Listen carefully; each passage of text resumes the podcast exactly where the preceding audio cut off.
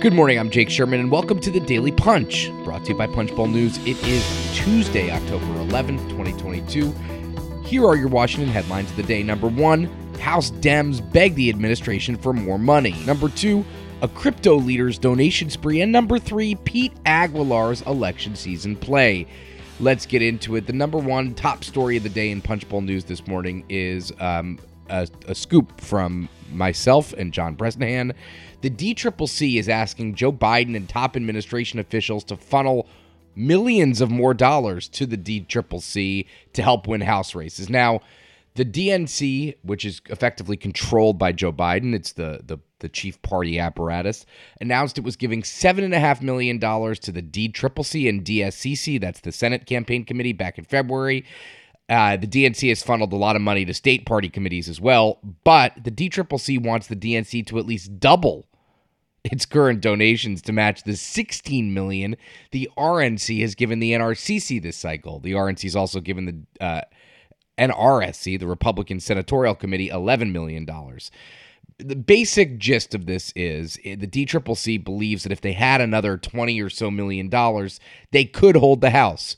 Now, um, it's tough to, you know, in a campaign season, there is a lot of blame passing and things of that nature. So it's tough to know how much of this is is uh, uh, spoken from a point of reality or uh, just uh, hopefulness. Uh, I, it's it's very difficult. I guess hope is the word I was looking for. It it's just it's difficult to say, but the fact is the cash gap between the NRC, the Republicans, which is the super PAC, and and the uh, NRCC and the Democrats is quite large. The Republicans had 240 million dollars as of their last filings, and the DCCC and House Majority PAC had 188 million.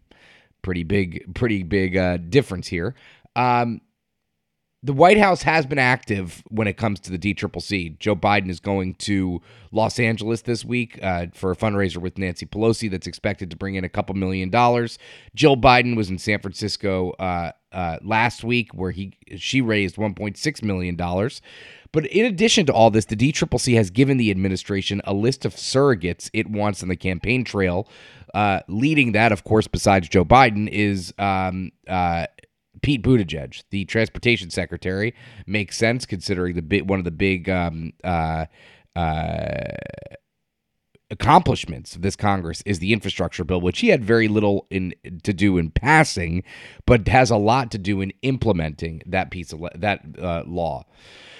So all in all, uh, we'll have to see what the DNC does here. I can't imagine they they uh, fulfill this request by the DCCC. They're wanting a lot more money. I, I just I, I think it's going to be tough to to fulfill that that um, that request. But the D Trip is out there now saying it wants millions more from the DNC. Number two story of the day one of the crypto industry's top veterans wrote more than two dozen checks to incumbents this week, uh, dishing out a little under $100,000. That is Ryan Selkis, the CEO of Messari, who is trying to uh, signal to the rest of the industry that they need to give money to people who uh, understand crypto and essentially reward people who have taken the time to understand crypto. Uh, this is a bit different from Sam Bankman Fried, who um, uh, the, the CEO of FTX, who has given millions upon millions upon millions of dollars this cycle. Um, uh, Selkis is focusing on 28 people, 28 lawmakers in both parties who um, uh, have done their homework on crypto and uh, understand the issue well. We've seen, as, as we've noted, which is why we've hired Brendan Pedersen, we've seen a lot of activity in the financial services sector um, when it comes to uh, supporting candidates and things of that nature. So this is just another um, another kind of example and proof point in that concept. Number three story of the day Pete Aguilar, the vice chair of the House Democratic Caucus, has raised and contributed $11 million to Democratic candidates in the D trip this cycle.